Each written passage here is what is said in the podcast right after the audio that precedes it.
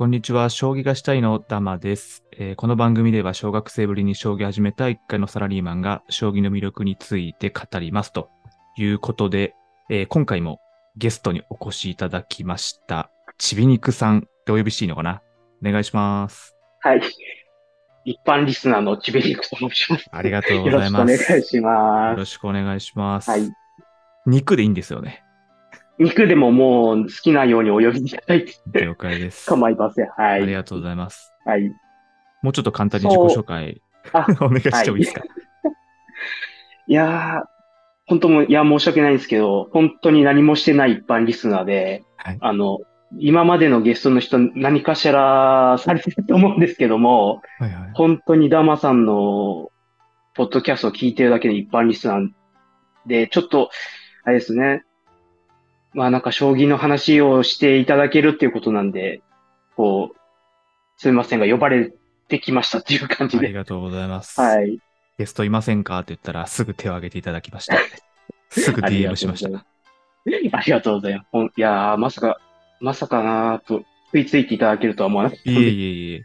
驚きなんですけど。一番はい、最初の絡み多分、あれですよね。あの、なんかリクエストいただいたやつか、まあ感想ももしかしたら前にいただいてたかもしれないですけど、そうですね。まあ、そんなに何回もしてないと思うんですけど、多分その、最初に私も記憶があるのは、その、イビシャーナグマ VS 藤井システムの歴史を語ってくださいっていう、そうですね。ちょっと無茶ぶりをして、いや軽いリクエストかと思ったらそうっすね。私の中で一番しんどかったです。30、こう、お、上がってるなーなんて思って、はい。その、ポッドキャストの、まあ、ツイッターからタップして、その、収録時間見たら30分超えてて、あ、これはちょっとまずいのを頼んだのかな、その時思いました。確かね、2月か3月にリクエストというかお声掛けいただいて、ですよね出したのはね、数ヶ月後、確か6月とかだっ。たのかなちょうどげ、なんか年度末で忙しそうですもんね、2月ってね。いやー、まあ、それでもすごい内容で、あの、うーん、もう、まあ、そんな知識あるわけじゃないんですけども、ほとんどその、網羅されてたんじゃないかなっていう感じでした、あだといいんですけどね。いやー、いい、うん、いや、もう好きですよ。ありがとうございま。ありますいやー、いえいえかりました僕も富士システムだけ行こうと思ったら、いや、これ話すには一個遡んないとなってなって、で、振り飛車側遡ったら居飛車側遡んないといけないし、つってこう、何百年遡るみたいな。いやー、さ、もうほんと最初の頃、まあなんか、最初の寄付がもはう試験飛車だったって話ですよね。あれびっくりですよね。試験飛車と右。試験飛車。あれは、そんな時期からあったんだなっていう感じでしたけどね。本当ですよね。そう、あれ調べてて、うんいや、僕が将棋始めようと思ったら、とりあえず飛車、その位置にいるから、まあ、居飛車やるか、はいはい。王様真ん中にいるから中飛車やろうと思うと思うんですけど、うーん。多分、こう素人考え的には、そうっすよね。な、なんでふ、ね、一筋ずらなんかそのして、うーん、難しいっすよね。なんかその話だとなんか駒落ちでやってうんた時に出てきたって話でしょうね、そういえばね。あ、そっかなんか。、だから振った方がいいってなったけどうんうんうん、平手でも使えるぞってなったあ、そうですよね。強者落としてってやつですよね。ですよね。いやーまあ、そんなこんなで、ちびちさんとは、ょっといきなり濃いですね。はいはいえいえいえ、細くて長いお付き合いということで。い。そうっすね。ありがほんと喋る人いないんで。あ、そうなんですか。あのもう喋りたいっすよね、将棋の話をね。ああ、周りにあんまりいらっしゃらないですか？いやー、実際一人いるんですけおど、あのー、会社の後輩が、はい。あのー最近入っ、2、3年前に入ってきて、うん将棋、あ、なんかいきなりあれですけど、私、将棋始めたの5年ぐらい前なんですよね。あ、そうなんですね。はい。で、で、ちょうど2、3年前に、まあ、ずっとハマってる感じなんですけど、ずっと将棋ハマってて、うんうん。で、2年前になんか後輩が入ってきた時に、その、なんか将棋が趣味らしいっていう話を聞いて、で、聞いたら、アマ三段ですよっていうんで、ちゃくちゃ強いですか。強いんですよ。で、で、その人が、まあ、なかなかの将棋通で、うんうん。なんか、その、タイトル戦の、その、あの、せ、な、なんでしたっけ？タイトル戦の、その、大盤解説とか？大盤解説とかはいで、はいはい。ガンガン行く人なんですよ。おおすげえ。めでっ、ちゃアクティブ過去に、うん、アクティブで、で、過去にもなんか、なんか地元で将棋の、その、イベントがあって、うんなんか、プロの棋士を呼んで、うん。ええその絵の運営しましたみたいな人で、あら。ちょろちょろ、その、喋るんですけど、うん。その、やっぱ部下と後輩ってなんか、なんか、なんか喋りづらい？って。ななんか、なんかあればってちょっと言いにくい関係性なんですか？いやちょっと気使っちゃうっていうか。な、なんかやっぱ、憧れの目になっちゃってもう、後輩 そうか、仕事上は先輩後輩だけど、うん将棋は逆転しちゃうからみたいな。そうそうそう。で、あちょろちょろや、あの、昼休みとかにやっあ。はいはい、はい。たりとかはして、やっぱ強いなとか、あと、その、まあ、寡黙な子なんで、その、そんなにグイグイ来ないんですよね。あ、なるほど。うん。解説とでかはまあ行くけど、うんそうですね。自分から積極的に発信するみたいな感じじゃない？感じではないのかなう。まあでもなんかトピックがあると、はい。その、まあ藤井先生とかのタイトル戦とか、あと、最近だと、豊島九段が、あの三間飛車、先手三間飛車をしたときに、いや、豊島先生振ったよって言ったら、おーとかいう会話はするんですけど、そういうのあるんですね。そう、なんか、がっつりはしないんですよね。やっぱ仕事と、仕事中っていうのもあるんでね。まあそうですよね。う。うん。あ、でもいいですね。うん。まあでも、そこで、まあなんか、なんとなくは小出しにして、ストレスは解消してるって感じなんですけどね。あでもリアルにさせる人いるのはいいですね。そうですね。ただもう、本当二人で会って、なおかつお昼休みが会う時だけなんで。ああ、まあそっか。うん。まあ一回か二回させたぐらいですけどね。へえ。まあ、あと、うん例え。ば、将棋ウォーズで友達になっといて、こう、空いてる時に家でやって、いやそこまでいかない。ー、なんか、かわいそうかなって感じですかね。パワハラっすよね。ああ、そういうことっすか。いや、まあ多分喜んでやってくれるとは思うんだけども、はい。うん、な、なんか、あまりにも実力差ありすぎて、あ、結構あるんですか？うん、私2級なんで、将棋ウォーズの。すごいじゃないですか、2級もあれば。な、いや、伸び悩んでんすよね、っていう感じで。うん2級とアマさんだとやっぱ、ひねられちゃいますよね、その。まあ、ちょっとね、途中うで、ん。序盤はまあまあ仲良くても、そう。まあなんか、先、初盤でぬるいってあっても、多分見逃してくれてるんだろうな、みたいはないはいはい。感じがするんで、まあしょっちゅうやってもらうのは悪いかなっていう気がししますよね、なんかね。いや、もう先輩の意見使っていきましょう、そこは。そうっすか。だからもし聞いてたらとか、よくあるラジオとか、確かに、もし聞いてたら、もし聞いてたらってやつですね、これはね。いわかるかな？今ので特定できるかな？や、多分できますよ。あできます？夜勤、夜勤してて、うんなおかつ、その、大盤解説言ってる人は俺だろうみたいなああ、なるほど。感じはするんじゃないですかね。うん。じゃあこれを配信し終わった後に、あれ聞いてるって振って、こう遠回しにメッセージを送るってのはどうですか？あれ先輩なんか言ってるぞみたいいいかもしれない。これはちょっと、あれですね、こう今後の展開に期待ってやつ。な。ですね。直接なんで言ってくんないんだろうって逆に関係が変になるかもしれないですね。あー、いや、もうそんなことで。素直でいい子ですよ、本当ああ、そうですか。ちなみに5年前、将棋はいはい。始められたっておっしゃってましたけど、それは何のきっかけなんですか、藤井さんとか。いやー、あのー、あれなんですよね、その、5年前、まあちょっと、ツイッターとかのアイコンでわかると思うんですけど、ちょっとアニメとかが好きで、うんうんうん、で、ちょう、まあ藤井さんも、藤井先生もちょうど29連勝してたぐらいだったと思うんですけど、はい。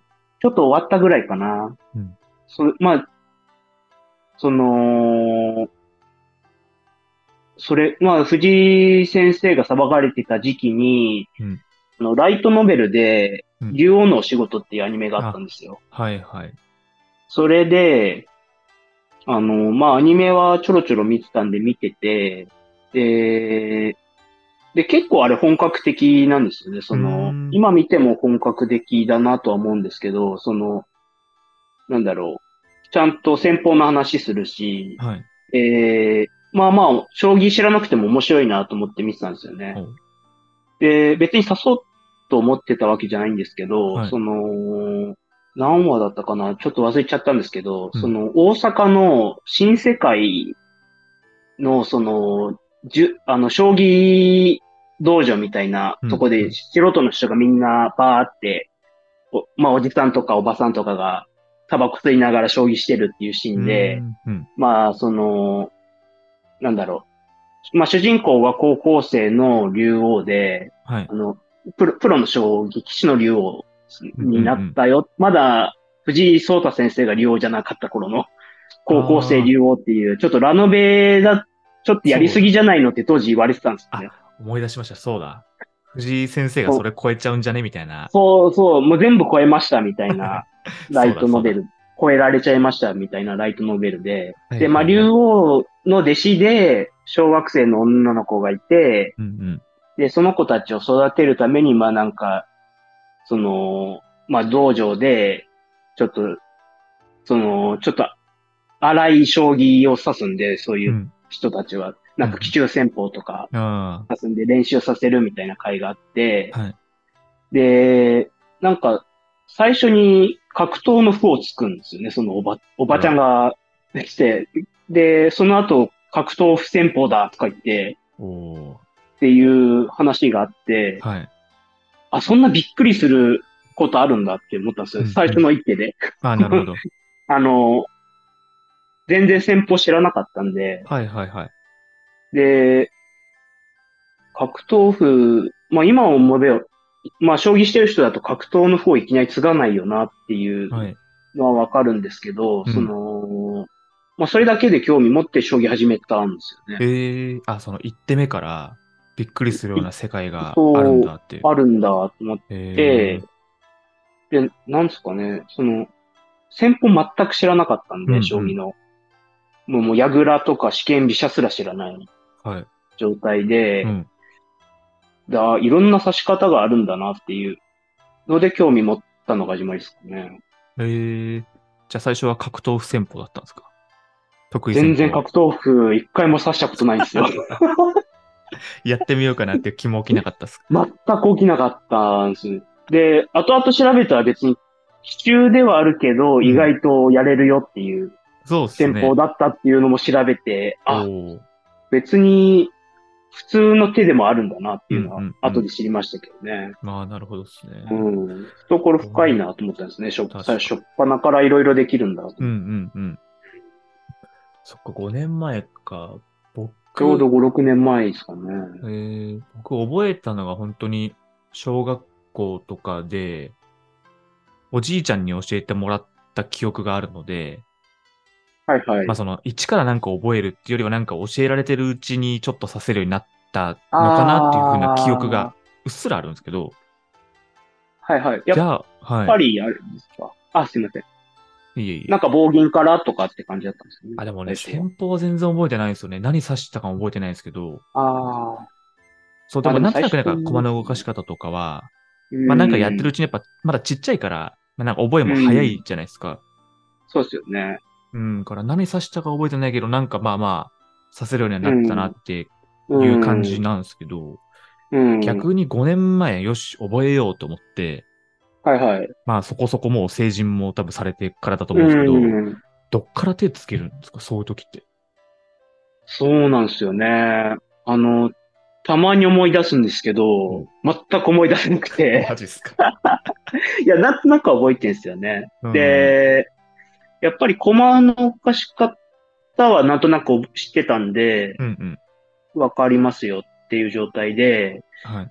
で、そうだな。あの、まあ、その当時からも、YouTube とか、うんあとニコニコ動画とかに、あの、教える人がいたんですよね。はいはいはい。で、最初やっぱ棒銀だったかな。うん棒銀と矢倉だったと思いますけどね。動画があるから、そっか。うん。うんうん。で、やっぱり初心者は棒銀ですよって言われて、うんとあの、まあ、ちょうどあれですけどね、その、ダマさんの、でもなんか、ピックアップされてたと思うんですけど、初心者には奇襲戦法だとか、ああ、最近言ってましたね。そうですよね、アヒル囲いとか、確かになって思いますけどね。あうんその、棒銀って、まあ確かに分かりやすいんだけど、分かりやすい上に、みんな対策知ってるんでね、ですよね。で、まあ意外と受けるのは難しいんだけど、うんうん自分がやるとなるとああっさり、もう銀が進出できなくて 戻っちゃうとか、で、あれ銀交換したはいいけど、この銀何に使うのみたいな。パターンとか、その後の手筋知らないって意味ないんですよね。あのまんまハマりますよ。ね。そうですよね確。かに。覚えるのはいいけど、勝ち切るのは結構ね。無理ですよね。うん初心者にはね。中盤から止まりますよね。あれ？止まりますねこ。の後どうすんみたいうん。もう、9位者でも、中5、6級でも棒銀は受けれるっていう人多いから、な。まあ、まあ、そっか。そんなに勝てないですよね、うん棒銀ってっていう。確かで、それで、すぐ棒銀やめちゃって、に。はいは多分その後、お約束の通り試験飛車なんですよ。い。おー。で、試験飛車行って、うん。で、これもまたよくあるパターンだと思うんですけど、試験飛車って攻めれないんで、そうですね。攻める試験飛車もありますけどね。まあでもノーマル試験飛車を指すんで、案の定タコ流りにされて、うん。居飛車の さ9戦ばきとかも、そうっすよね。さばきも知らなきゃ何も知らないんに。で、うんうんうん。全然初心者じゃないじゃん、みたいなのは、。ちゃんと通りましたね、そういう道はね。おー。なるほど。自由に指してましたけど。そっか、動画とかあるから今は覚えやすいのか、そういう意味では。そうっすよね。うーん、ただ動画だと浮気しできちゃうんですよね。そういうのいくいろんなのを見れるんで、うんまあ今もそうなんですけど、こう、これがダメだとやっぱ合ってないんじゃないかと思って、いろんなのをしちゃうっていうああ、確かに。パターンですよね。はいはい。で、なんか全部中途半端になっちゃって、勝ちづらいっていう感じですかね。今は結局どうしてるんですか？したら。今は、まあ、試験飛車やめた後に、すぐまた居飛車に戻って、で、右試験とか、あと角換わり、はい。雁木、もうり。どんどんや一通りやったんですよ。で、やっぱり右試験がやっぱり指しやすくて、攻撃決まれば強いんそうっすよね。で、やってたんですけど、や、うーん、どうなんですかね。まあ、また悪い癖なのか、うんその右、うーん、どうなんですかね。ずっと極めれば右試験も強いと思うんですけど、やっぱりなんか違う形になっちゃうことが多くて、その、そうですよね。相手が振り飛車だといいけど、居飛車だとなんか矢倉に組んでくれないと辛いとか、はいはいはいなんていうんですかね。ちょっといろんなぶつかるところね。そうですよねか。ううんん。そこ争点ががないと難しいですよね。みなん、そうですね。で、難しいな、勝ちづらいなと思うようになって、で、で、前、さっき話した後輩に、はいい、や、右試験辛いんだよねって話をしたらお、その、先方は、あの、す振り飛車の方がいい、三剣の方がいいと思いますよとか言われて、三剣飛車。で、で、三剣飛車だとどんな時でも三剣飛車できるんだよってうんうん。言われたんですよね。まあもう後手でも。うん。んその、ま、まあ、よく言われるんで、皆さんそうされてるのかもしれないですけど、先方決めて、はい。で、その同じシチュエーションにして悪いとこ見つけてった方がいいと思うんで、はい。とりあえず最初は、参その相手が、その、どんなことしてきても対応できやすいやつがいいんじゃないですかって言われて、あなるほどなと思って。あ。はいはい。で、今一応まあ三権飛車で、一応ずっと固定してって、まあ、なんとなくようやく勝てるようになってきたって感じですかねい。や、な素晴らしいですね。馴染んできたって感じですね。まあ、相手も大体振り飛車で来るじゃないですか。はいはい。だから結局なんかこう、したい対抗系じゃなくてなんか、三剣対三剣とかになって。バチバチの叩き合いとかになったりしません？そう、あれ、まだ相振りがちょっとねって感じなんですよね。はい、振り難しいですよね。うん、難しいですよね。でも相振りもなん、まああっちも慣れてないから、うん。その、なん、なん、まあ、五分五分で勝ってるのかな。下手したらまあ負け越してるかもしれないですけどいやい。や、すごいですね。まあ、うん、いや、どうなんですかね。相振りは全く勉強してないんで、もうふ、もうあれですか、じゃあ、その場の雰囲気で。な、もうなんか、普通に刺す時もあるし、うん。あのーまあ、石田流みたいに飛車を浮かせて、うんうんそのまま、その、無理やり、ひねり飛車みたいにして。ぶつけちゃ、もう居飛車っぽく戦ってるみたいな、雑なこと。はしてますよね。そこで居飛車の経験がね、生きてくるわけですね。それでいいのかって話ですけど。いやー、まあ自分が面白ければ、まあ、そうですよね。なかなか、まあ、でも指してて意外と楽しいなと思って、三権飛車は。そおの、お。うん、なんか、右試験は、やっぱ攻めしかできないんで、はいはい。右試験で受けて戦うっていうのを聞いたこと、そんな戦い方ないですよね。あんまそうですね。聞かないですよね。そうですよねうん。やっ確かに。ぱり右試験だとガンガン攻めてうんうんって感じなんで、まあ三権だとなんかあっちが攻めてきたら、じゃあこっちは囲っといて、うんうん。受けて、さばいて、打ち込むか、みたいな戦い方ができるんで、意外と楽しいのかなっていう感じですよね、今。いや、いいっすね。うん。うん。じゃあ、三権飛車で目標の、そうですね。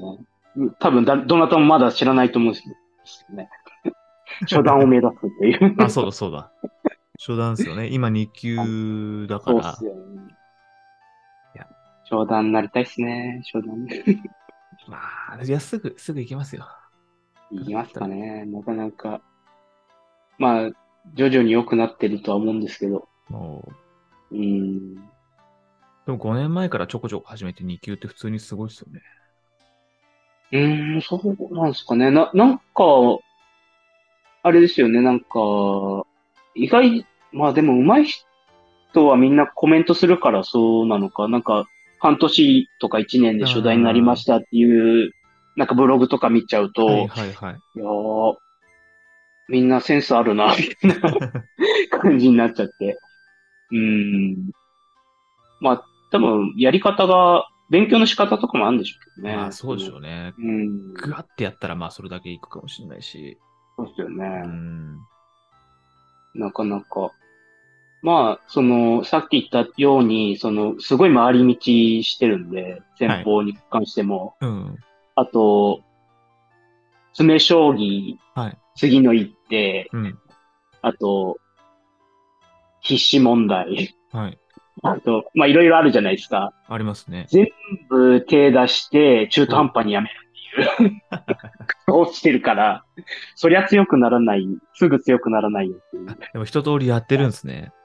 一通りやってんすよね。偉いですね、それは。うーん。いや、いや、相当、驚くほどハマっちゃって、うん。あのーいろいろなんか趣味はあったけど、ここまでハマったのないんですよね、将棋。ゲームとかはちょろっとやってすぐやめちゃうんで。あ、そうなんですね。うーん。こんなに続いたのはないかもしれない。へえ。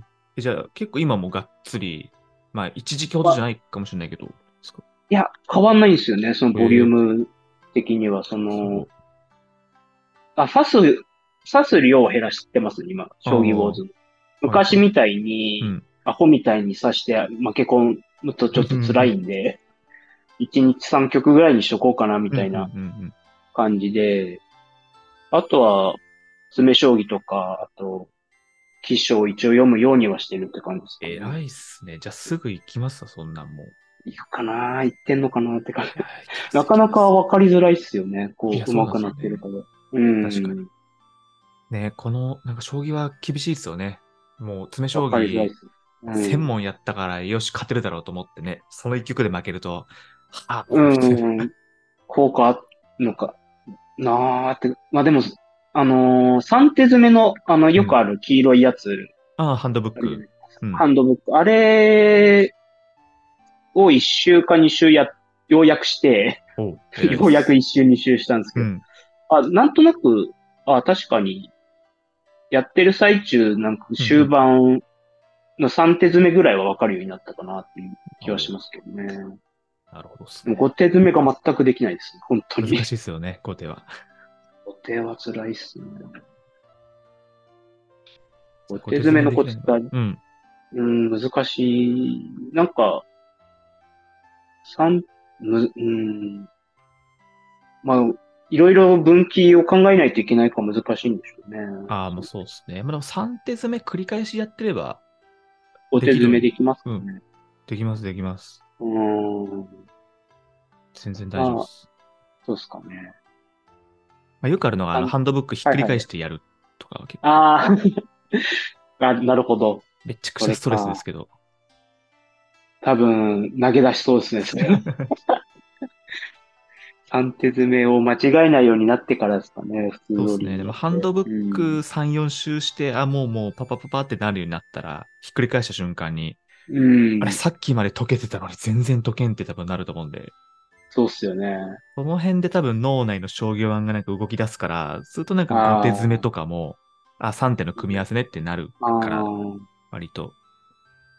そうですよね。その、よくある形に持っていきなさいよっっていうのはなんか、見るんだけど、三手詰めのその形をし知らないから、それに持っていけないっていう流れですもんね。そうですね。うん。あと多分なんか定番の三手動かしてるそうですね。はいはいまあ、あとよくあるのはなんか頭の中で3手やってる間に、あ、この分岐違ったっつってまた帰ろうと思ったらまた最初からこうなんかやってってなって頭の中ぐちゃぐちゃになってくるじゃないですか。なんかああ、はいはい。3手ならこうでこうで、はい、おしまいだけど、こうでこうでこうで4手目まで行ったけど、あ、なんか違いそうっつって、じゃあどこまで帰ろうってなったら3手目覚えてないから、そうっすよね。じゃあまた1手目からやってってなると時間かかるから、うん。3手繰り返すとなんか脳内にその番を一応持っとけるみたいな、結構、うん。なんかおぼろげながらできてくるから、なるほうんちょど。っと後手詰めがあんまりつ辛くなくなるっていうか、うん。そうっすよね。お手詰め、まあ、お手詰めしないと多分初段にはなれないんだろうなっていう。ああ、まあ、勢いでいけるかもしれないけど、そうっすよね。5はあった方がいいかもしれないですね。ちょっとわかんないですけどでね、一概にはう。んまあ、なまあ、意外と空じゃないんで、まあ、楽しくやってるって感じですよ。あの、合間にできるんでね、はいはいはい。詰将棋は。うん。そうだ、僕もなんか背伸びしようと思って、復帰した時ぐらいに結構超手数のやつ、かっこつけてやろうと思ったんですけど、はいはい。ありますよストレスでもうう。なんかムキーってなっちゃって、そうっすよね。すぐ3手詰めに、3手詰めに行きました。うん、三、でも三手詰めがいいぬるま湯なんですよね、やっぱり。そうですね、ちょうどいいですね。ちょうど、お頭いいんじゃないのって気がいいし、感じがして。まあ、いい。脳の、脳、脳トレにもなってるかな、そうでみたいなすよね。確かに。感じですけどね。うん。でもなんかいろんな戦法になんか浮気して、いろんな本手出してはっていうのが、なんか僕と結構なんか似てて、ちょっとシンパシーを感じました。あ、そう。いやー、でも、なんか、ダマさんのそのツイッター見てるとちゃんと寄付並べしてるし、ああ、そのレベルじゃないっすよ、私のは。もう、最初、うん、読んで、はい。で、こうなって、こうなって、こうなって、先手よしとかってなってるあ。じゃないですか。はいはいはいはいえーで、その分岐とか一応うん並べながら読んだりするんですけど、その、はいこう、まあ、気象あるあるだと思うんですけど、こう、ついていけないんですよね、このうんうん。分岐に。ああ、はいはい。あれ？で、なおかつこれでよしとはどういうことみたいな感じで。なんかカロリー使えるよなそうっすよね。読み切れないな、この全本。然先手良くないけどって思いますよね。そうっすよね。なんか、よくある話で AI のうん。指し手は真似するんじゃないよとかっていうんう。うん話もあるんですけど、級位者は記書の、あれも真似しちゃいけないのではないだろうかって 思う時がたまにあって、これは、級位者向けじゃない記書なのではみたいな本によまに。ら、ね。そうっすよね。そうですよね。難しいなと思って。確かに。まあ、先方によるんでしょうけどね。そうっすね。まあ、あんま気象は頼んなくても、9の頃は。うんそうなんですよね。僕もそなんなに、うはいん。ネットで三軒飛車だったら、9戦はいの、なんか、さばき方だけ見て、はいはい。あとそれこそあ将棋放浪記の三軒飛車のやつ一通りビャーって見て、あ、ああ、はいはいはい。放浪記、そうっすよね。で、なんか出てきた、対局で出てきた、うわ、ミスったってとこだけ参考書程度になんか、うん。使えば十分じゃないかなって、もそうっすよね。う、うん。あ、一個そう質問があったんですよ、そういえば。お、マジですか？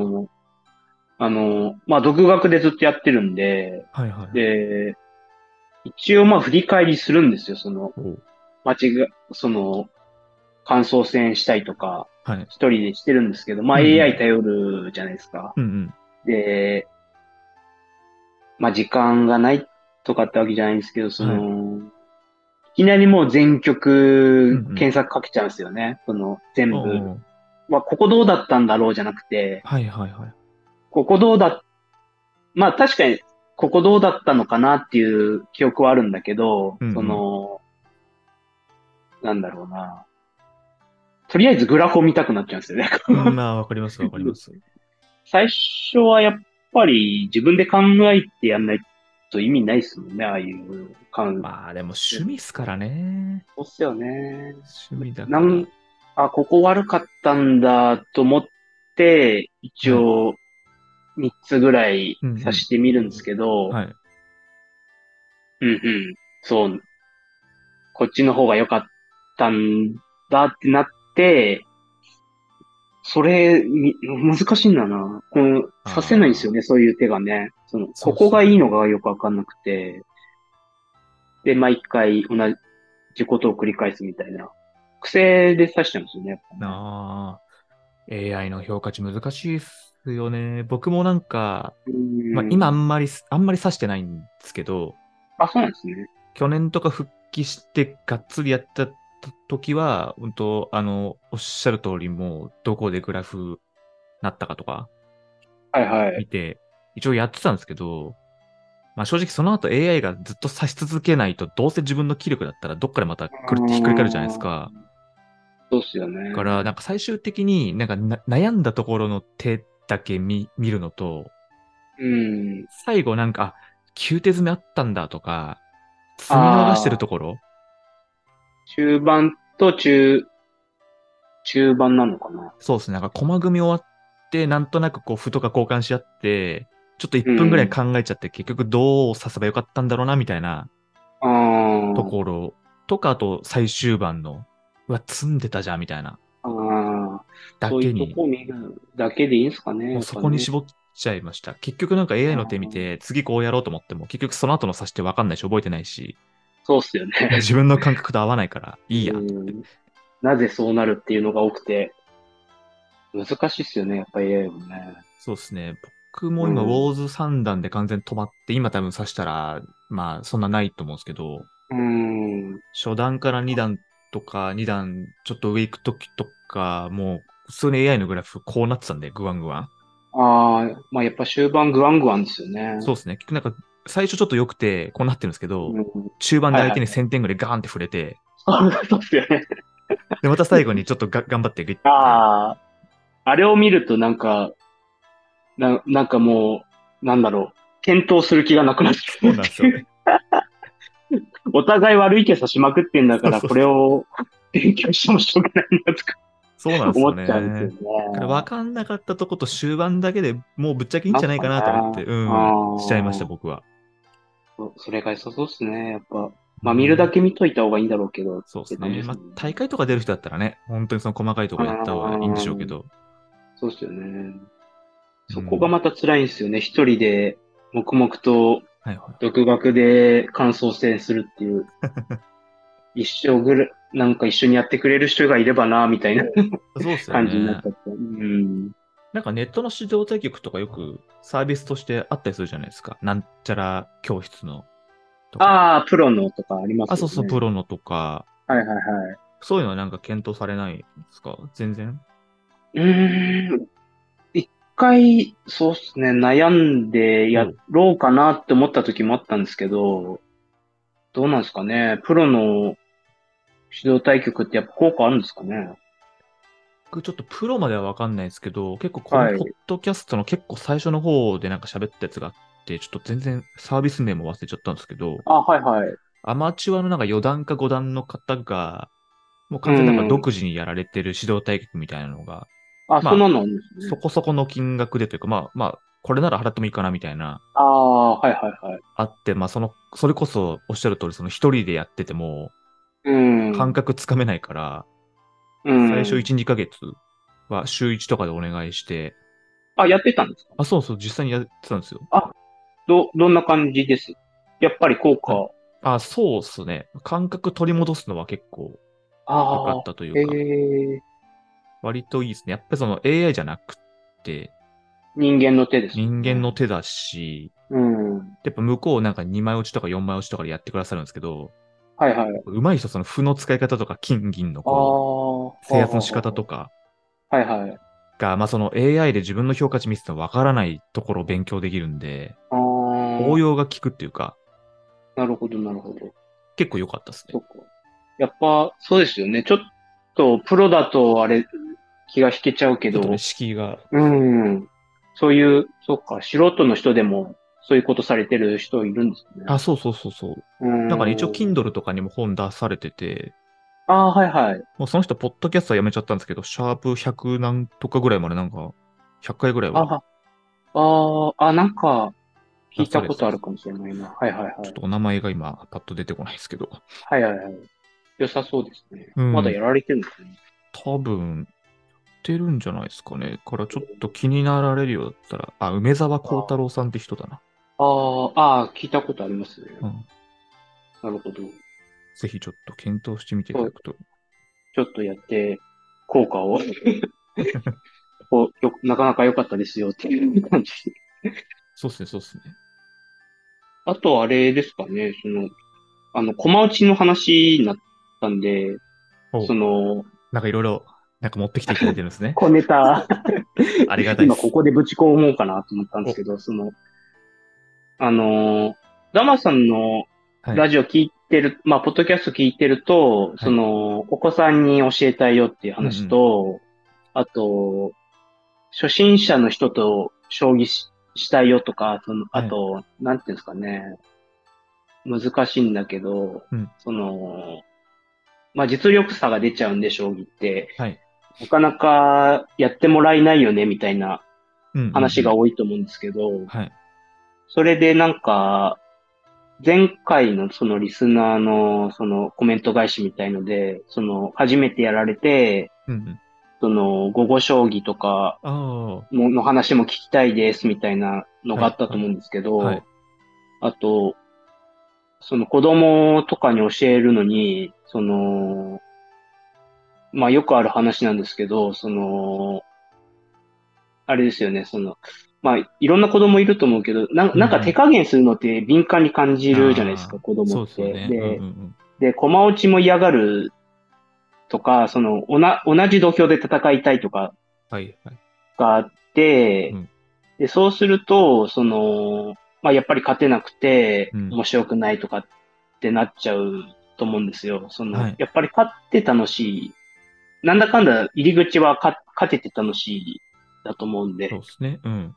で、で、そうすると、その、将棋って、その、間口そんな狭くはないとは思うんだけども、はい。その、運要素が全くないんでで、すね。どうしても初心者勝てないんうん。ですよね。で、そうするとなんか、いや、いいやってなっちゃううん。のが、やっぱり。ネックで、うん。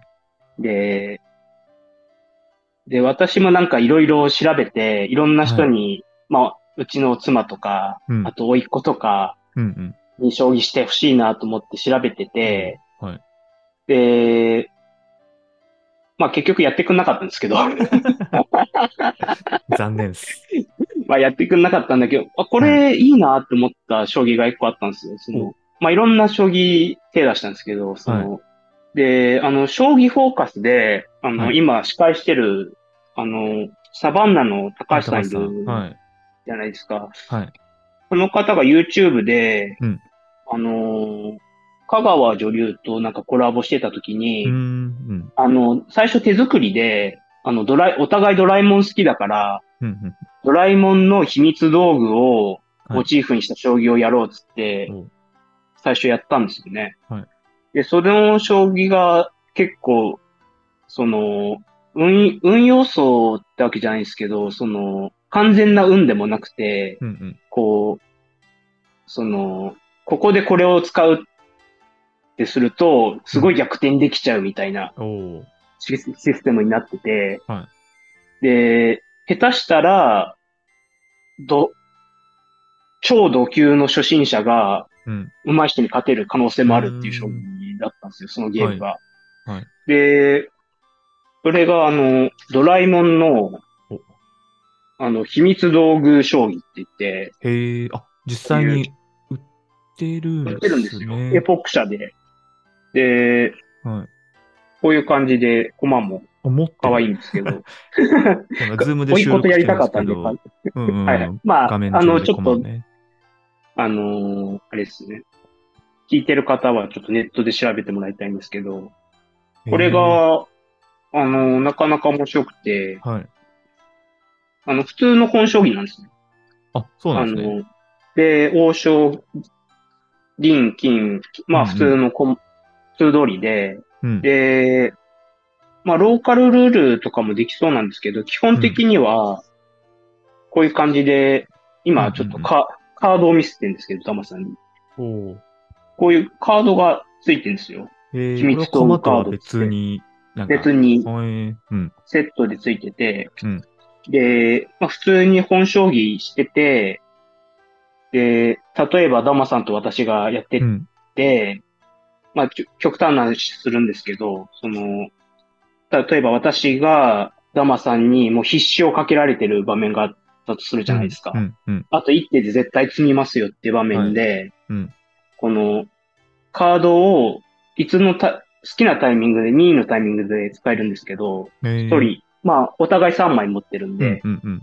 使いたいときに、例えばこういうカードを出しますと、アベコンベ。いやーもうダメそう、これ。これがはい、私が必死かけられたときにはい、じゃあこのカード使いますったら、効果が、自分と相手の駒をすべて入れ替えるなんですよ。あららら。逆必死。こう、場場面が変わるんですね。盤面がえ。ー逆になるんで、なるほど。だからダマさんが必死かけられるんですよ。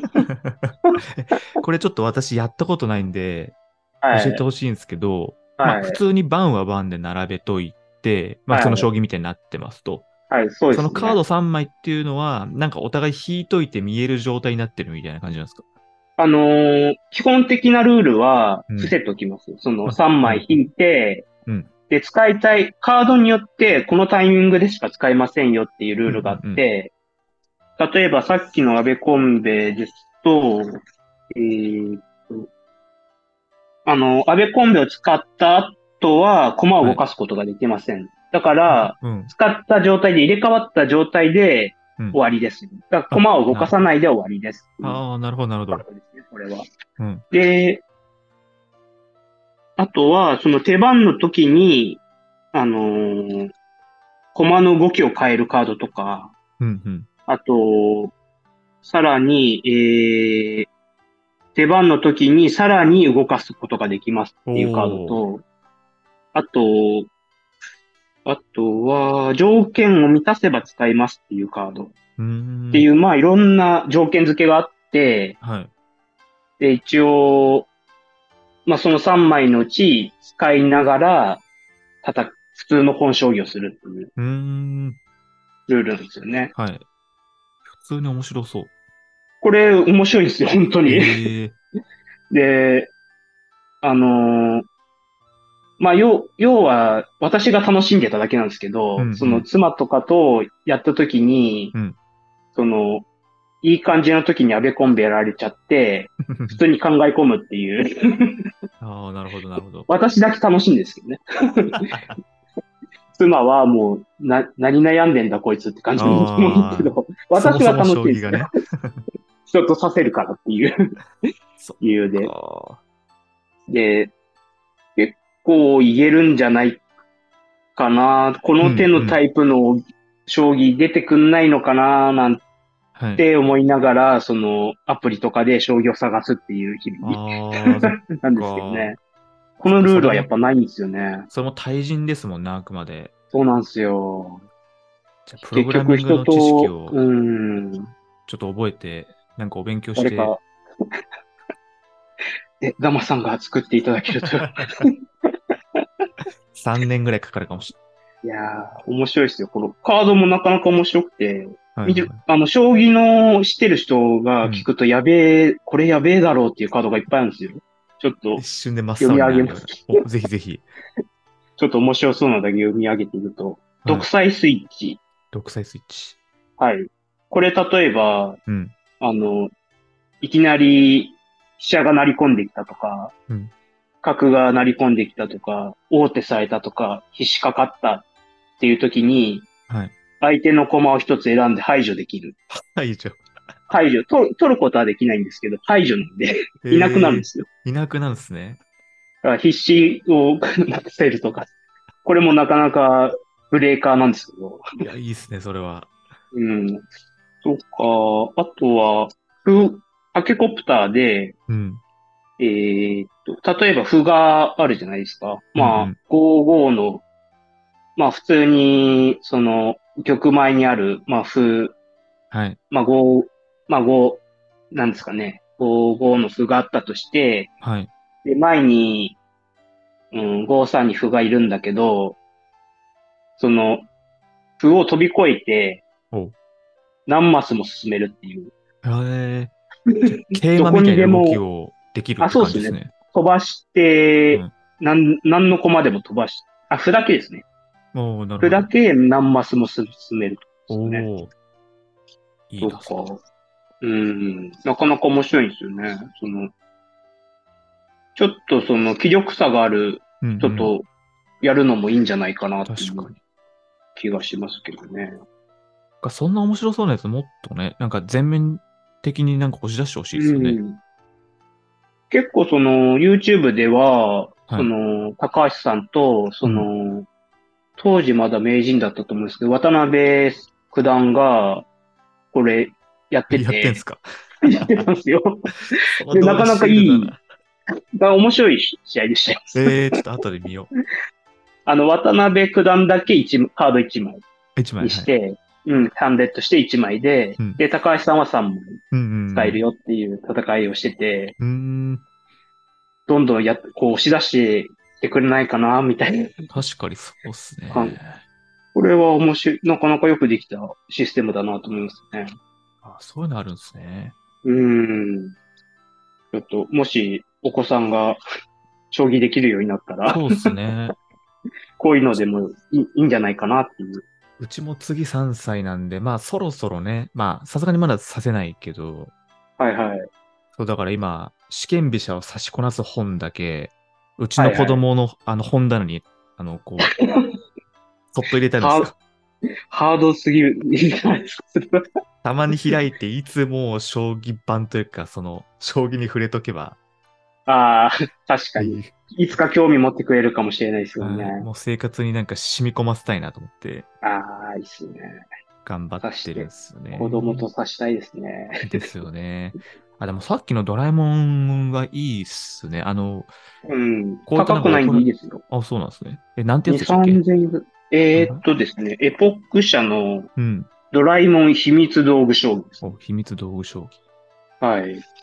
ちょっと後でそれも調べてみよパッケージはこんな感じで、う。おなんかポーチ型の。あの、ポーチ型で、で、バンはつい、こういう紙のやつなんで。組み立ててバンにしてねってやつなんですね。なるほど、なるほど。じゃあコンパだからちょっと場所も取らないんで、いいんじゃないでか。いいっすね、いいっすね。うん。楽しいです。か。いや、なんかこれ言うと一部の人に怒られるかもしれないですけど、はいはい。なんか将棋普及だ普及だって言ってる強い人たちって、はいはい。普通の本将棋をはい。なんかこういかに強くすればうーん。将棋人口増えるだろうと思ってる節がある方もいると思うんですけど、ね、まあ、そのストイックですよね。そうですよね。全くやったことない人をなんか一興味持ってもらうなら絶対そういうね、うーん。なんかまあ将棋じゃないけど、うーん。エンタメ性たっぷりのやつをね、ああ、そうっすよね。そうしてほしいですよね。もっとその、なんですか、発信力のある人たちが。そう。いや、だ、だから、その、たサバンナの高橋さんがこれを出したときは、お、いけるかって思ったんですけど、そんなにバズることもなく。確かに。なんかうっすらと今なんかそれが出た時に、ツイッターで一瞬なんか話題になったなって記憶が、なんかちょっあ、と。そうなんですよ。あ思あ、じゃあ私がちゃんと追いかけてない。いえいえ、でも確かにその後ね、全くというかあんま聞かないってことは、うん、ね一年ぐらい経ってるんで、あ、そっか。そう、旬が過ぎちゃったのかもしれないですけどね。でも確かになんかそれやってどうこうとかなんか見ないっすもんね、あんまり。うん、やっぱ、やっぱりアプリとかじゃないとダメなのかまあまあなっていう今はそうかも感じでしれないですすよね。ね。確かに。実装すればいいですけどね。うん。そうっすよね。やってほしいなって思っ確かたぐらいですね。に。うんうんうんまあ、やっぱ見た目が地味ですからね、将棋はうん。ねそう。なんですよね。うん。将棋ウォーズがね、まあまあ、まだゲーム性としては、なんか、そうですね。ちょっと派手なだ感じけどで、。普通にやってたらめちゃくちゃ地味っすもんね。そうっすよね。こ子供やりたがらないよなと。本当に。綺麗な TikTok 映えから最も遠いところにいますからね、多分。多いっすね。あと、まあ、面白くなるまで時間かかりますからね。ああ、やっぱそうですね。うん。最初面白くなってから辛いじゃないですか。辛いんですよね、また。趣味にするには、なんでこんな負けて辛い思いしながらやらないといけないのみたいな。そうっすよね。こう、な、なぜこんなことになってるんだろうって私も思うぐらいね、本当に。いやー、驚きですよ。ももう今はないけど、うん。私はあんまりやったことないんですけど、その、うん。将棋ウォーズの元ネタみたいなのがあって、あえそうなるんですか。あのーゲ、ゲームセンターに、あのーコナミの将棋の筐体があったんですよ、昔。へえ。で、天下一将棋会だったかな。そあ名の、前だけ聞いたことある。うん、プロ、一応プロ棋士とかも出てくるようなうんやつだったんですけど、あれがすごい派手で、はい。で、あの、エフェクトの元ネタって多分あれなんですよね。その。ヤグラとか、うん棒銀とかっていうので、その、エフェクトが出てかっこいいっていううん走り。で、あれで結構まあまあ、なんか人口を広げたのかなって当時は思ったんですけど、まあ私はやってないんですけどね。ああ、なるほど。なんかエフェクトだけ見てた記憶ありますね。あへーこんな将棋ゲームあんだ、みたいな。ああいう感じのゲームをガンガン出してほしい。いや、そうっす出ね。してほしいですね。ね、やっぱそういうので広げていかないともうね、うん。将棋面白いぜだけ言ってても、ちょっとね。厳しいですよね、人口増やすってみると。まあ友達も欲しいっていう感じですけど。誰かみんな将棋をやってくれと。本当ですよね。周りにいる人たちやってほしいっすよ。いいっすね。タマさんは将棋友達いないんですか？いいな、リアルはいないかな。まあ、職場とかに将棋はいはいできる人はいるんですけど、はい。まあ、結構、うんなんか学生の頃から真剣というかガチだったとかで、うんまあだからね、ちょうどいいところの人はいないんですよね、そういう意味だと。ああ、まあ私もそんな感じですもんね。そうなんですよね。うんだ結局ちょうどいいとこを自動マッチングしてくれるってなると、やっぱネットになっちゃうんですよね。そうですよね。ウォーズとかになっちゃうんですよね。うん。で、なんかね、道場とか行くほどでもないですよね。僕、そんなに、うん。そう、まあ、行ってもいいですけど、なんか、それはそれでこうなんか殺伐とするっていうか、な、なんか、怖そうですもんね。やっぱり そそもそもね、そもそも怖そう。もう、あの、はい小瓶はダメなんですよ。そのカフェ、将棋カフェの。ああ、小瓶はいいっすよね。小瓶は行きたいんですけど、僕がね、家からあんま出たがらないっていう、また別の問題があって、そうでしたか。多分ね、これ行こうと思えばすぐなんですけど、あ、そうなんですね。ちょっと憧れちゃいますけどね、そういう。ああ、そっか。うん。地方民としては。一回くらい行きたいんですけどね。うん。なんか、まだ、こう、給位者に優しいのかなっていうあ、感じはそうですよね、しますけどそうですよね、確かうに。ん。あの、究極の理想はやっぱ家から徒歩圏内に固定で、うんちょっとその辺なんか縁側で誘そうぜみたいな、そうなんですよね。固定の人を最作りたい。ね。うんいいっすよね。そうしたいねビールとか飲みながらやりたいですけどね。そうなんですよね。同世代は厳しいかもしれないから、近隣住民のちっちゃい子に将棋を強引にな教え込んで、うーん。刺さすしかないかなとも最近思い始めてます。今、面白いゲームいっぱいありますからね。まず、任今天堂スイッチを？もう捨てないといけないですね。この世からスイッチをまず。あ、あれじゃないですか。こう、任天堂スイッチの藤井聡太の将棋トレーニングがあるじゃないですか？あなんかありましたっけ？あれ、私はもう本当何でも手出すんで、あれお、なかなかいいですよ。それもやられたんですか？あれ、あの、いろんな将棋ゲームある中では一番親切ですね。あの。ちゃんと子供に教えようっていう気概がありますね。おー モードがあってちゃんと。あ、そういうことなんですね。はい。あの、歩を、歩を動かそうとか、うん、あそういうのあるんだ。その、いろいろ教えてくれるんですよ。うん。あと、藤井、藤井くんが出てくるんで、藤井聡太先生が出てくるんで、なるほどですなかね。キャッチーではありますけど。あーうん。その辺の、そうですね。ちょっと普及の話もおいおいしたいですね。ぜひぜひ、何回でも読んでいただいて構いませんそうですありがとうございます。私の将棋トークの相手になっていただければと。いや、ぜひ、そうですね。ちょっと定期的に、そうですね。なんならもう対局とかもなんかネットになっちゃうと思いますけど、あしましょう、なんか。そうです。うん。なんか教えていただきたい、本当に。あぜひぜひ。なかなか。うん。そうです。ね。これなんか、ズームとかで繋いで、いやあり81道場とかでこう、なんかパチャパチャやると、ああ、いいっすね。それだとやりやすいですね。うんうん。やっぱ、喋りながらじゃないと感想戦辛いっすよね。そうっチすねャッ。トだと辛くて。あ、そうそうそうそう。うんそうなんですよね。で、まあそ場こまでね面も動、かせるし。そうなんですよね。そんな真剣じゃなくていいから、もう本当にこう、繋ぎながら、ああ、ああとか言いながら、ああ、もう、それがしたかっただけです、本当やるのが一番いいっすよね本当。それ、そういうことをしたい。それちょっとまたしましょう81。で、81でじゃあご指導お願いします。あぜひぜひ、しましょう。はい長々とありがとうございました。いえいえ、こちらこそありがとうございます。はじそうですねゃあ、これで、はい、終わろうと思います。じゃあまた何かあればはい。コメント残しますので、ぜひよろしくお願いします。あの、再開あおめでとうございます。あありがとうございます。助かります。私速が。攻で再開しちゃいましあ 最高で、あの、スラムダンクネタ最高でした。た。おー、よかったよかった。じゃあ、ちょいちょいじゃあ入れてきます。じゃあ今日は、はい、こんなところで、はいゲストちびさんでした。ありがとうございました。あはい、どうもありがとうございました。りがとうございました。はい。